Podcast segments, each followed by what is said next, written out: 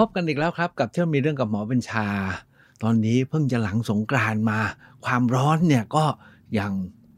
ยังไม่ธรรมดานะครับ หรือจุดร้อนฮอตสปอตทั้งหลายบนเอาว่าไม่ใช่ประเทศไทยฮะทั่วไปเนี่ยก็ยังยังไม่ลดลงนะครับ รอแต่ฝนจะมา เพราะฉะนั้นเนี่ยเที่ยวมีเรื่องกับหมอบัญชา ในครั้งนี้ขอพาไปรับลมเย็นกันที่เชิงเขาหิมาลัยครับ นัดนี้จะชวนไปที่ กลางใจของเนปาล ไปอยู่กับพระพุทธองค์ที่กาดมันดุลลิตปุระ และพักตปุระครับผม เที่ยวมีเรื่องกับหมอบัญชา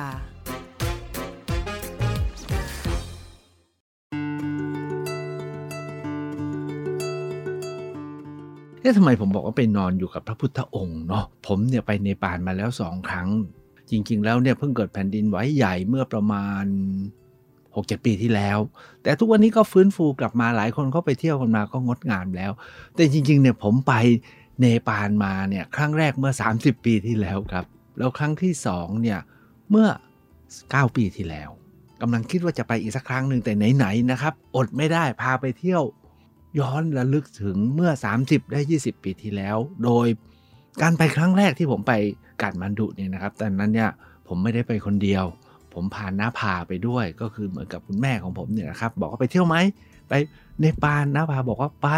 สุดท้ายเนี่ยผมก็ชวนทีมงานที่ร่วมกันสร้างมหาวิทยาลัย ผมเลี้ยงเขาเองอะทำงานกันมาเหนื่อยๆ เราไปไปเที่ยวกันบ้างดีกว่าก็พาไป 5-6 คนครับ แล้วก็มีน้าพาไปด้วย สมัยนั้นเนี่ยเวลาไปเที่ยวเนาะใช้ Lonely Planet ซื้อตั๋วเองไม่มีทัวร์ครับ พอไปกาดมันดุเนี่ยนะ ผมจั่วหัวว่าเราไปนอนกับพระพุทธเจ้า เพราะว่าผมค้นที่พักใน Lonely Planet มีโรงแรมโรงแรมหนึ่ง เราก็ไม่อยากไปโรงแรมหรูเพราะว่าแพงเนาะแต่ขอโรงแรมที่สะอาดและอยู่ใจกลางกรุงกาดมันดุ แล้วก็สถานภาพเป็นยังไงไม่รู้ แต่ขอชื่อดีๆไว้ก่อนปรากฏว่าเจอโรงแรมโรงแรมหนึ่งชื่อว่า Buddha โรงแรม Buddha คือโรงแรมพระพุทธเจ้าอะโอ้ยเขาตั้งชื่อว่าโรงแรม Buddha นั้นผมว่าไม่รู้ว่าโรงแรมเป็นไงก็ตาม เราจะไปนอนที่โรงแรม Buddha ถือว่าไปนอนกับพระพุทธเจ้า โรงแรมนี้นะ location ดีมาก ตั้งอยู่ที่ย่านทาเมลทาเมลเนี่ยถามว่าคืออะไร ถนนข้าวสารของกรุงเทพไงฮะ หรือไม่ก็คูตาของที่บาหลีอะคือเป็นย่านย่านที่มีที่พักราคาปานกลางและราคาถูกเต็มไปหมดขณะเดียวกันเนี่ย เต็มไปด้วยร้านค้าท่านนึกถึงข้าวสารได้ใช่ไหมร้านค้าเต็มไปหมด ร้านอาหาร เต็มไปหมดผมรู้สึกเออ เป็นพื้นที่ที่เราไปแบบไปกันเองอะพอขึ้นเครื่องก็หารถไปถึงก็อยากจะมีที่พักที่เป็นฮับ แล้วก็พักได้สบาย จะกินอะไรก็มีแถวนั้น มีร้านอาหารไทยด้วยอร่อยด้วย แล้วตอนเย็นเนาะก็เดินจับจ่ายหาซื้อของกันย่านนั้นแหละ แล้วก็กลับมานอนใครจะนอนก็นอนใครไม่อยากนอนอยากเดินต่อก็ไปเดินเอาเอง เพราะว่ามันอยู่ย่านกลางเมือง การไปนอนที่กาดมันดุครั้งแรกเนี่ยนะครับผมนอนที่ใจกลางเมืองที่ย่านทัมเมล ซึ่งเป็นย่านคาโอแล้วของขายของที่นั่นเนี่ยนะครับเหลือเชื่อเหลือประมาณหลายอย่างเดี๋ยวค่อยเล่ากัน เดี๋ยวไม่ได้ไปเที่ยว ที่กาดมันดุเนี่ยนะถามว่าควรจะไปที่ไหนบ้าง ที่เที่ยวมันเยอะเหลือเกินเนาะถ้าหากว่าเขาขึ้นบัญชีเนี่ยนะครับ ผมไปไล่ดูทุกวันนี้นะ สิบที่น่าเที่ยวในกรุงกาดมันดุเนี่ยนะขึ้นมาเป็นตับเลยนะครับสำหรับผมเนี่ยไปครั้งที่ 1 แล้วไปครั้งที่2เนี่ยผมพาลูกศิษย์ไป ปรากฏว่าถ้าจะให้ไปอีกครั้งหนึ่ง ผมก็จะไม่ละเลยที่เที่ยว 5-6 ที่นี้ แล้วก็ไปกับผมพลางๆก่อนนะครับ ถ้าใครเคยไปแล้วก็ช่วยกันทบทวน ถ้าใครไม่เคยไปก็ตามกันไปที่เที่ยวแรกเนี่ยเขาบอกว่าเขาเรียกว่าเรียกว่าอะไรเนี่ยย่านกลางเมืองแล้วกัน ย่านใจกลางเมืองหรือ Central Square จัตุรัสกลางเมือง แต่ทางนู้นเขาเรียก Durbar Durbar Durbar Square Durbar นะ Durbar Square ทุกเมืองเนี่ยจะมี Durbar Square ก็คือ Central Square นะครับย่านกลางเมืองเขาเขาไม่ใช่เป็นแบบสยามสแควร์นะ เป็นสี่แยกแล้วก็มีอาคารเป็นตึก เขาเป็นลานกว้าง แต่ลานกว้างของเขาเนี่ยไม่ใช่เป็นลานกว้างโล่งแบบสนามหลวง หรือสนามหน้าเมืองหรือทุ่งสีเมือง แต่ในท่ามกลาง square เนี่ยจะเต็มไปด้วย อาคารสถาน วัดวาอาราม หรือแม้กระทั่งวังตั้งอยู่ แล้วแต่ละแต่เรียกว่าแต่ละสถานแต่ละมณฑปแต่ละวิหารแต่ละวิมานเนี่ยงามไปหมดครับ ที่ Durbar Square ที่กรุงกาฐมาณฑุเนี่ยนะครับ สิ่งที่สำคัญที่สุดก็คือว่าทุกคนเนี่ยบอกว่าเราจะไปที่กุมารวิหาร กุมารวิหารเนี่ยก็คือที่ที่นี่เนี่ยเขาถือศาสนาฮินดูนะครับ แล้วก็บอกว่า เขาต้องไปแสวงหา กุมารีน้อย องค์หนึ่งซึ่งเขาถือว่ากลับชาติมาเกิด แล้วก็ไปสืบหาแล้วก็ขอให้มาอยู่ในที่นี้จนกว่า เธอจะมีมีฤดูก็คือเป็นสาวแล้ว พอเป็นสาวแล้วก็ต้องไปหาคนใหม่นะครับ ที่นี่เนี่ยแล้วกุมารีน้อยเนี่ยจะได้รับการดูแลเหมือนกับเทพีที่มีชีวิตเขาบอกเป็น living god เป็นวิหารแล้วก็เป็นอาคารไม้ สูงสองสาชั้น เราต้องไปรอแล้วจะมีเวลาที่กุมารีน้อยเนี่ยจะโผล่หน้าต่างมาให้เราเยี่ยม เราก็รู้สึกไปเจอกับ living god เนาะเป็นเทพที่ยังมีชีวิตอยู่ อันนี้ก็เป็นจุดหมายหนึ่งที่ใครไปที่กาดมันดุ ก็จะต้องไปรอดูเธอนะครับ ก็คือที่กุมารีวิหาร แล้วเดอร์บ้าสแควร์เนี่ยก็จะมีวัดและมีวิหารมีมนดบนะครับ ที่เรียกว่ามีหลายชื่อมากเลย เช่น จักกนาฏวิหารพระกฤษณะ วิหารพระ ไพราบพระไพราบพระไพราบเนี่ยก็เราดูแล้วเหมือนกับเป็นอะไรเป็นพระการอย่างเงี้ยนะครับ แต่จริงๆแล้วก็เป็นเทพที่ทางฝ่ายฮินดูนะถือเป็นผู้ที่มีเรียกว่ามีอิทธิพลต่อชีวิตต่อความเป็นอยู่ เขาจะต้องไปขอพรจากพระไพราบซึ่ง ในพุทธศาสนาแบบวัชรยานก็มีการปรับประยุกต์ออกมาใช้ด้วย จุดเด่นของที่นี่นะครับผมอยากจะยกว่ามันมี 3-4 อย่างด้วยกัน อย่างที่หนึ่งก็คือเราเจอมนดบวิหารที่เป็นศิลาตั้งเป็นชั้นชั้นชั้นชั้นถ้าใครเคยไปเมืองจีนอาจจะเคยเห็นอะไรอะ เห็นเจดีจีนนะครับเจดีจีนเป็นชั้นชั้นชั้นชั้นแล้วก็เป็นทั้งเป็นหินก็มี แต่ที่สวยมากๆก็คือสร้างด้วยไม้ครับ สร้างด้วยไม้แล้วไม้เนี่ยมีแกะสลักมีช้างมีเทพ เราผมไปดูไอ้คันถวยเนาะโอ้โหเขาวิจิตรอลังการแล้วไม่รู้เทพอะไรเราดูไม่ออกอะนะครับ นั่นก็คือสิ่งที่เข้าไปแล้วจะใช้เวลาอยู่ที่เนี่ยมากแล้วก็นานนะครับที่นี่ศูนย์กลางเป็นเป็นฮินดูนะครับ ก็เราก็ไปอยู่กันที่ Durbar Square หรือ Central Square ของกาฐมาณฑุ ถ้าใครไปก็อย่าพลาดนะ แล้วจริง ๆ เนาะชื่อเขาจำไม่ได้หรอก มีพระกฤษณะ มีพระจักรนาถพระพระไพราพพระวิษณุหนุมานก็มีนะครับ เรียกว่าหอหนุมาน แต่ไปดูแล้วผมไม่เกี่ยวกับหนุมานแต่ไม่แน่ใจว่าคืออะไรบ้าง นอกจากนั้นแล้วเนี่ยที่สำคัญไปกว่านั้นเนี่ยมันมีอีก 2 ไฮไลท์ของกาดมันดุท่านทั้งหลายนะครับไอใน หุบเขากาดมันดุมันมีมันมีสามเมืองหลวง แล้วแต่ก่อนเนี่ยเป็นนครรัฐเล็ก ๆ แล้วต่อหลังก็เพิ่งมารวมกันเป็นประเทศเนปาลมีอีก 2 เมืองในวันนี้ผมต้องพาไปเที่ยวอีก 2 เมืองให้ได้ด้วยฉะนั้นจะอาจจะห้วนสักนิดหนึ่ง นอกจากที่ Durbar Square เนี่ยนะครับที่นี่ยังมีอีกพื้นที่หนึ่งที่น่าไปมากทั้งยามเช้าและยามเย็น ที่นั่นก็คือที่โบดนาถหรือพุทธนาถ โบดนาถพุทธนาถ ถ้าท่านลองค้นดูนะครับ จะเป็นโหมหาเจดีย์ใหญ่มากซึ่งผ่าศูนย์กลางเขาบอกว่าเกือบร้อยเมตร สรุปกันว่าเป็นหนึ่งในเจดีย์ในพระพุทธศาสนาที่ใหญ่ที่สุดคำว่าอันนี้อาจจะไม่ใหญ่ที่สุดแต่เป็นหนึ่งในกลุ่มที่ใหญ่ที่สุด วันที่ผมไปถึงนะโอ้โหพอโผล่เข้าไปถึงนะเจดีย์อะไร ใหญ่โตโอฬารแล้วก็มีลานประทักษิณเดินได้โดยรอบเป็นชั้นๆแล้วก็มีพระทั้งเดินประทักษิณหรือพระทำ อัสดางข้าประดิษฐ์ที่เราเห็นนะท่านก็กระนึบกระนึบกระนึบกระนึบไปเนี่ยนะครับใช้คำว่ากระดึบไม่ได้นะทำเหมือนกับเป็นนอน แต่เรารู้สึกอย่างนั้นนะคือท่านก้มลงกราบ แล้วก็ท่านหมอบเอาศีรษะจดพื้นนะครับ เอามือขึ้นไปยาวจนจดพื้นเพื่อให้ 8 ส่วน พวกเราชาวพุทธเนี่ยเราทำเบญจางคประดิษฐ์คือแค่ 5 ส่วนนะคือหน้าผากข้อศอกทั้งสองแล้วก็เข่าสองก็คือ 5 แต่ถ้าฝ่ายที่เบตเนี่ยนะครับ เวลาจะทำพิธีบูชาสักการะอย่างสูงเขาทำอัสดางคประดิษฐ์ก็มีอีก 3 ส่วน ก็คือมีหน้าอกด้วย มีปลายแขนด้วยพอก้มลงกราบ 5 ส่วนจบ แล้วก็จะยืดกายลงไปให้อีก 2 อีก 3 ส่วนเนี่ยได้สัมผัสพื้นด้วย แล้วก็ถดตนตามขึ้นไปที่ศีรษะ แล้วก็คืบไปอย่างเงี้ยเรื่อย เส้นผ่าศูนย์กลางร้อยเมตร นั้นวงรอบเนี่ยใหญ่มากนะ เอาไปทำดูภายอาร์สแควร์ดู แล้วท่านก็ต้องวนอัสดางขประดิษฐ์เนี่ยกันให้ครบ 3 รอบ หรือบางคนเนี่ยทำเป็นร้อยรอบ ไปถึงเท่านั้นก็งงแล้ว แต่มันมีอีกหลาย ๆ อย่างในการบูชาของพี่น้องชาวพุทธวัชรยานที่ที่เบตแล้วก็ที่เนปาลมีตั้งแต่มีวงล้อเขาเรียกว่า วงล้อมนตรา เขาเชื่อว่าการ เวียนให้รอบของชาวพุทธเรานะทำประทักษิณก็ทำแค่ 3 รอบเนาะแต่ทางที่เบตค่อยมากรอบไว้นะแต่มากรอบเท่าไหร่ก็ไม่พอ เขาบอกต้องเป็นหมื่นเป็นพันรอบ แล้วเขามีกลเม็ดที่น่าสนใจคือเขามีวงล้อมนตรา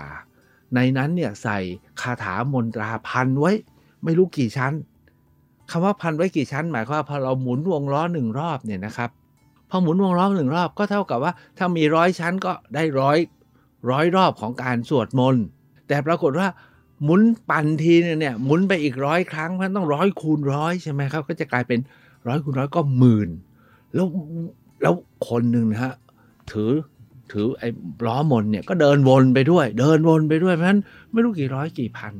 แล้วนอกจากนั้นยังไม่พอนะครับ รอบทั้งพระพระเจดีย์เนี่ยยังมีล้อมน์ ติดตั้งวางอยู่อีกเป็นร้อยร้อยมนก็เดินปัดไปปัดไปปัดไป เพราะฉะนั้นการไปที่พุทธนาฏเนี่ยหลายฝ่ายเขาบอกเป็นอันดับหนึ่งนะครับ การไปเนปาลเนี่ยพุทธนาฏหรือโบสนาฏเนี่ยสำคัญมาก จะไปช่วงเช้าก็ได้ไปจะช่วงบ่ายก็ได้หรือแม้กระทั่งช่วงค่าก็ได้ ครั้งหลังที่ผมไปเนี่ยนะครั้งที่สองผมเลยเป็นนอนที่ข้างๆโบสนาฏเลยแล้วนอนที่ไหน นอนเป็นคล้าย ๆ เป็นโฮสเทลเล็ก ๆ ซึ่งอยู่ติดกันกับวัดตรงนั้นเลย แต่ครั้งแรกเนี่ยผมไปไปพบกับดินโบเชด้วยนะครับ ครูบาอาจารย์ของเขาให้พรได้ไปกราบท่าน นี่เลยจากโบสนาดขึ้นไปไม่ไกลนักเนี่ยมีอีกพระหนึ่งเขาเรียกว่า Monkey Temple นะในภาษาฝรั่งเรียก Monkey Temple เพราะมีลึงมาอยู่เยอะมาก แต่จริงๆมีความหมายและมีความสำคัญมาก ชื่อว่าสยามภูวนาถเป็นวัดแบบวัชรยานของพุทธเนี่ยครับ แต่ไปสร้างอยู่บนไหล่เขาที่ไม่ไกลออกไป การไปถึงก็เดินไปได้ หรือนั่งรถไปก็ไปถึงได้สะดวก แต่พอไปถึงเนี่ย setting เนี่ยโบดนาถเนี่ยตั้งอยู่กลางเมือง แต่สยัมภูนาถท่านคงนึกออกนะฮะนาถะเป็นที่พึ่งนะโบดนาถก็คือที่พึ่งของชาวพุทธ แต่สยัมภูนาถเนี่ยเป็นที่พึ่งเปรียบเสมือนเอกองค์สยัมภูนะสยัมภูคือเจ้าโลกนะครับเป็นเจ้าแผ่นดินเป็นเจ้านะครับเป็นที่พึ่งผู้เป็นที่พึ่ง พระสถูปที่นี่เนี่ยไม่ใหญ่เท่า แต่วางอยู่บนไหล่เขาที่งดงาม แล้วมีอาคารวิหารประกอบที่สวยมาก มีแม้กระทั่งหอสีธรรมโศกนี่ผมชอบมากเลยเพราะเราเนี่ยอยู่นครเนาะพระเจ้าสีธรรมที่นั่นมีหอสีธรรมโศกด้วย ถือว่าเป็นที่อะไรที่ประดิษฐานของธรรมะ เป็นหอไตรอะเป็นคล้าย ๆ กับหอไตร แต่จุดเด่นของทั้งโบสนาฏแล้วก็ที่สยามภูวนาถก็คือว่าที่ตรงบัลลังก์เหนือองค์สถูปเนี่ยวาดเป็นรูปดวงตาคู่ท่านคงนึกออกเนาะเป็นดวงตาคู่แล้วก็มีตรงจมูกเนี่ยเหมือนเหมือนกับ question mark อะอันนี้เป็นหมายตาก็คือพระองค์ทรงเป็นนาถะเป็นที่พึ่งแล้วมองสี่ทิศทางนะครับเพื่อเป็นที่พึ่งของเรานะครับแล้วก็สูงขึ้นไปเนี่ยกว่าจะเป็นป้องชะไหนขึ้นไปจนถึงยอดเนี่ยนะครับ ที่สวยอีกอันหนึ่งของทิเบตเขาก็คือของเนปาลของฝ่ายวัชรยานก็คือว่ามีธงทิวหลากสีสัน แล้วก็ดึงจากรอบองค์พระสถูปก็ทำให้งามมากนะครับ เพราะฉะนั้นถ้าไปแล้วเนี่ยก็อย่าพลาดทั้งพุทธนาถหรือโบสนาถแล้วก็สยามผัวนาถอีกวัดหนึ่งถ้าอยากจะไปแล้วให้ได้สัมผัสเนี่ยมีวัดโคปาลแล้วก็มีวัดทิเบตอีกหลายวัด ทุกท่านคงทราบว่าที่เนปาลเนี่ยนะครับว่ากันว่านะว่ากันว่า หลังจากเกิดการเปลี่ยนแปลงใหญ่ในอินเดีย ที่ชาวพุทธเนี่ยอยู่ลำบากมาก ชาวพุทธทั้งหลายรวมทั้งศักยาวงเนี่ยก็อพยพขึ้นเหนือมา พ้นเขตอินเดียก็มาเข้าสู่ตรงไหลเขาฮิมาลัยเทือกเขาฮิมาลัย แล้วที่กาดมันดูวัลเล่เนี่ยนะก็เป็นหุบเขาใหญ่หลายฝ่ายบอกว่า พระสงฆ์จำนวนหนึ่งก็อพยพมาอยู่ที่นี่ หรือแม้กระทั่งสากกยวงจำนวนหนึ่ง ว่ากันว่าในเนปาลทุกวันนี้ก็มีเรียกว่าทายาทของสายสกุลสากกยะของพระพุทธองค์เนี่ยยังคงอยู่อย่างทุกท่านคงรู้จักนะท่านอาจารย์อนิลมานที่วัดบวรเนี่ยนะครับ ทุกวันนี้เป็นพระธรรมสากยะบัณฑิตเนี่ยนะครับ ท่านก็เป็นคนในปานนะครับ แล้วท่านอยู่ในสายสกุลสากยะเช่นกัน เพราะฉะนั้นการไปที่ เนปาลที่กาดมันดูเนี่ยการไปถึงวัดนี้หรือวัดอื่นๆเนี่ยนะครับก็จะมีความหมาย โดยเฉพาะอย่างยิ่งมีอีกหลายวัดนะครับที่จะมีชาวเนปาลที่ถือวัชรยานรวมทั้งชาวทิเบตที่อพยพมาจากจีนนะครับแล้วมาตั้งฐานอยู่ที่นี่หลายวัดเนี่ยจะมีคนมาบูชามาทำอัสดางคประดิษฐ์ รอบพระสถูปพระวิหารเต็มไปหมด พอเวลาเราเข้าไปเนี่ยมันจะแตกต่างจากประเทศไทย เราจะรู้สึกว่าเขาศรัทธามากเลย เราไม่ค่อยศรัทธาเท่าไหร่ เราส่วนใหญ่เนี่ยไปแล้วก็ถ่ายรูปหรือไม่ก็กราบทีนึงแล้วเราก็จบแต่ของเขาเนี่ยเขาจะเดินวนกันเราจะเห็นมีคนวนกันเป็นกระแสไม่จบ แล้วก็มีล้อมนให้วนมีทั้งเบญจางครประดิษฐ์มีทั้งอัสดางครประดิษฐ์เต็มไปหมดเลย แต่ยังไงก็ตามเราอย่าไปเข้าใจนะครับว่าเนปาลทุกวันนี้คือเป็นดินแดนพุทธจริง ๆ แล้วเนี่ยเนปาลเนี่ยประชากรส่วนใหญ่นับถือศาสนาฮินดู แล้ววัดสำคัญทางฮินดูที่กาดมันดุเนี่ยก็มีหลายวัด ผมไปทั้งสองครั้ง ผมก็ไม่พลาดอีกวัดวัดหนึ่ง ซึ่งถือว่าเป็นวัดที่ศักดิ์สิทธิ์ที่สุดของคนเนปาลโดยเฉพาะอย่างยิ่งผู้ที่นับถือศาสนาฮินดูนะครับ ก็คือชื่อวัดเนี่ยก็ชัดเจนนะชื่อว่าวัดปสุปตินาถ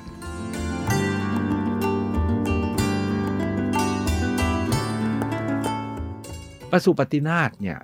ว่ากันว่าก็เป็นปางหนึ่งของพระศิวะปสุปตินาถคือเป็นที่พึ่งของ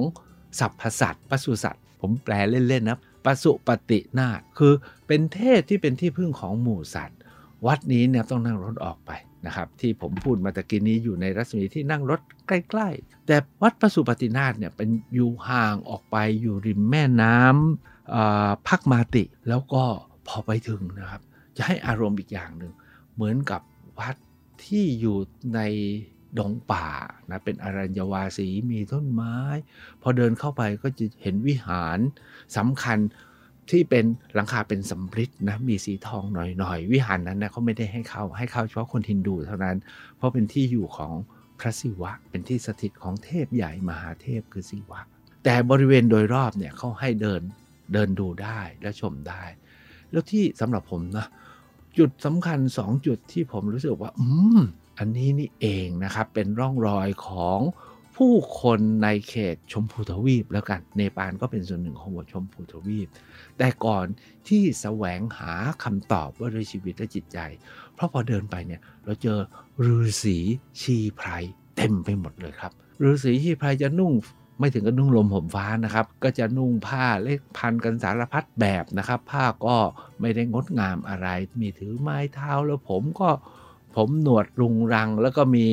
เครื่องภาวนาก็คือ สายสร้อยลูกปัดถือกันอยู่นะครับ บางคนก็ส่วนใหญ่เนี่ยท่านมาบำเพ็ญเพียรภาวนา แต่บางส่วนก็อาจจะมาชวนเราถ่ายรูปแล้วขอค่าถ่ายรูปบ้าง หรือบางท่านก็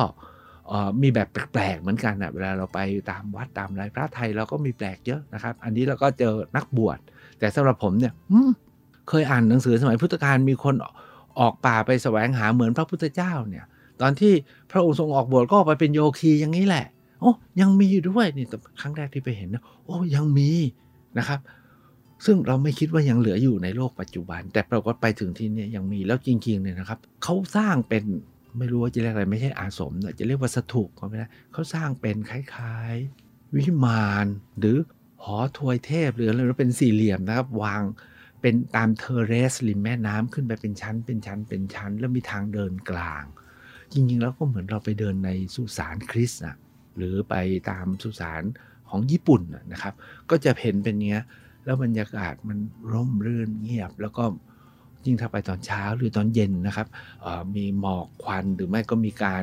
จุดไฟแล้วก็ควันก็ออกมารับแดดมันสวยจริง ๆ นะครับ นี่ก็สีวัดพระสุปฏินาถแต่ที่สำคัญกว่านั้นพอเดินไปเดินไปผมก็เดินไปจนถึงริมแม่น้ำเนาะที่ชานแม่น้ำเนี่ยนะปรากฏว่าก็มีมีลานกว้างเขาใช้เป็นที่เผาศพ ทุกท่านคงทราบนะคนฮินดูเนี่ยถ้าหากว่าไปพาราณสีเขาจะต้องเอาศพเนี่ย ไปเผาที่ริมฝั่งแม่น้ำพาราณสี แล้วก็เอาขี้เท่าทั้งหลายลอยแม่น้ำพาราณสีไป ที่นี่เนื่องจากในปานอยู่ไกลเขาก็ใช้แม่น้ำพักมาติเนี่ยแหละครับเป็นเสมือนกับแม่น้ำคงคานะครับ แล้วก็มาเผากันที่นี่ตอนผมไปครั้งแรกตื่นเต้นมากครับ โอ้เราได้เห็นการเผาอยู่ อยู่ที่ริมแม่น้ำอ๋อเขาจัดการกันอย่างนี้เองได้ทำเรียกว่าไปได้ทำมรณสติ ได้ทำอสุภกรรมฐาน ส่วนร่างเนี่ยเราไม่เห็นหรอกเขาห่มเขาห่อผ้าแล้วก็ฟังวางบนบนกองฟอนนะครับ อันนี้ที่ได้ไปเห็นวัดประสุปฏินาคนอกจากนั้นแล้วเนี่ยวัดฮินดูที่สำคัญในกาดมันดุเนี่ยนะครับก็มีอีกสองวัดสำคัญ วัดหนึ่งก็คือชื่อว่าวัดทักษิณกาลี อีกวัดหนึ่งก็คือวัดพุทธนิลคันธะ ผมเนี่ยไปทั้งสองวัด แต่วัดที่ที่คิดว่ามีความหมายมาก แล้วก็ติดท็อป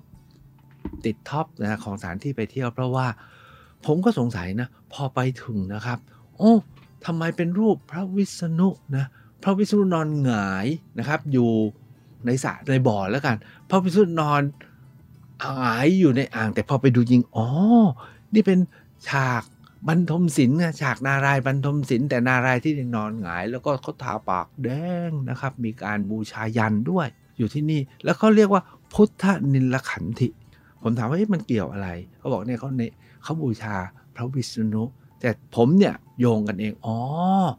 พระวิษณุเนี่ยในนารายสิบปางเนี่ยนะครับทางฝ่ายฮินดูเนี่ยทุกท่านของนึกออกนะมีการปรับปรุงกันทั้งพุทธและฮินดูแหละ ฮินดูหลังจากทางคนแห่ไปนับถือพุทธกันมากเนี่ยฮินดูก็พยายามฟื้นฟูใหม่ แล้วฮินดูก็ประกาศว่าจริงๆอะพระพุทธเจ้าเนี่ยเป็นอวตารหนึ่งของพระนารายณ์คือพระวิษณุนะครับ เรียกว่าพุทธาวตารเพราะฉะนั้นเนี่ยรูปพระวิษณุในความหมายของคนฮินดูก็คือเป็นพุทธาวตารของพระวิษณุนั่นเอง ที่นี่ก็น่าสนใจทำให้เราเห็นเข้าใจความหลากหลาย ความปรับเปลี่ยนเพื่อการ นับถือการศรัทธาของผู้คนโอ้ยการมันดูยังไม่จบเลยนะครับ ตอนนี้เนี่ยในในนครกาดมันดูเนี่ยครับตามที่ผมเรียนแล้วนะครับ มีย่านที่พักมีย่านช้อปปิ้งมีย่านเที่ยวที่ทำเมล แต่เราไปหยุดอยู่แค่นั้นไม่ได้ มันมีอีกสองนครซึ่งอยู่ติดกันเลยครับกาดมันดูแล้วประชิดกันเลยนะครับ เมืองหนึ่งเนี่ยถ้าไปแล้วเนี่ยมันต้องเขาจะชวนกันไปว่า คุณไปปาทานมาหรือยังปาทาน แล้วอีกคนบอกว่าแล้วอย่าลืมนะ ไปพักตะปูด้วยนะนะปาทานเนี่ยอยู่ทางตอนใต้ของกาดมันดุนะฮะปาทานหรือลาลิตปุระ แล้วก็เลยไปทางตะวันออกหน่อยเนี่ยก็คือเมืองพักติปุระก็คือเมืองปุระก็คือปุระคือปุรีใช่ไหมคือบุรีนะครับ ก็มีอีกสองเมือง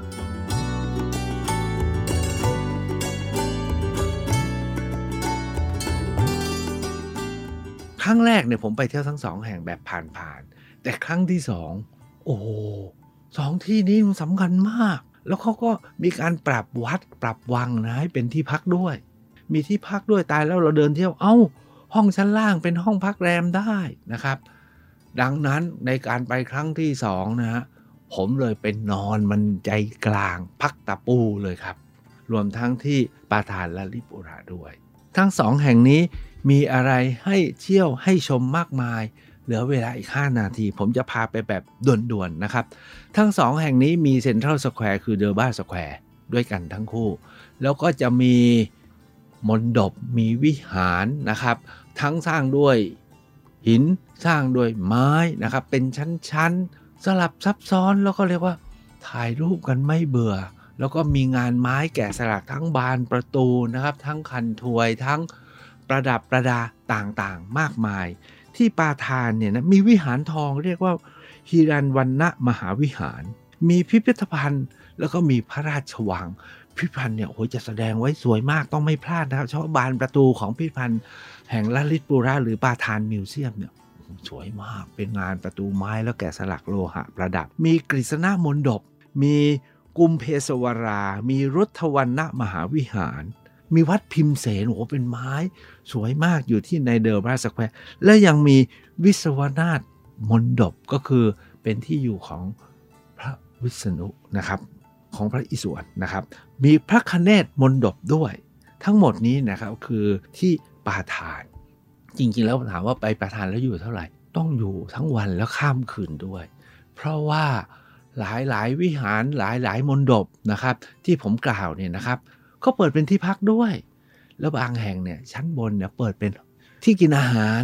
เพราะฉะนั้นอย่าไปเดินอยู่แต่ข้างล่าง ต้องหาจังหวะขึ้นไปกินกาแฟก็ได้ แล้วก็ไปชื่นชมไปนั่งอยู่นะครับ ที่พังเพราะแผ่นดินไหวเขาก็ซ่อมกลับมาไม่น้อยแล้ว ส่วนที่พักตะปูเนี่ยพักตะปูเนี่ยเล็กกว่าปาทาน แต่น่ารักกว่า แล้วก็หลายๆมณฑปหลาย ๆ วิหารเนี่ยดูสูงและใหญ่มากนะครับ ผมเนี่ยไปนอนทั้งที่ประธานและก็ที่ทั้งพักตะปูด้วยนะครับ อยากนอนเยอะความจริงอยู่ใกล้ ๆ กันน่ะอยากนอนให้มันครบทุกที่ได้ชื่อว่ามานอนแล้วทั้งกาดมานดุมานอนแล้วในปาทันมานอนแล้วในภักตะปูร์นะที่ภักตะปูร์เนี่ยก็มี Central Square หรือที่เรียกว่า Durbar Square แต่ที่ภักตะปูร์เนี่ยมี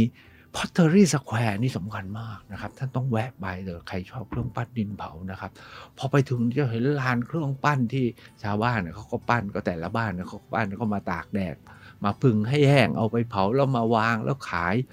โอ้โหเป็นลานกว้างมากๆทำให้เห็นว่าโอ้ชีวิตแต่ก่อนเนี่ยเขาก็อยู่กันอย่างนี้แหละนะครับ แล้วก็มี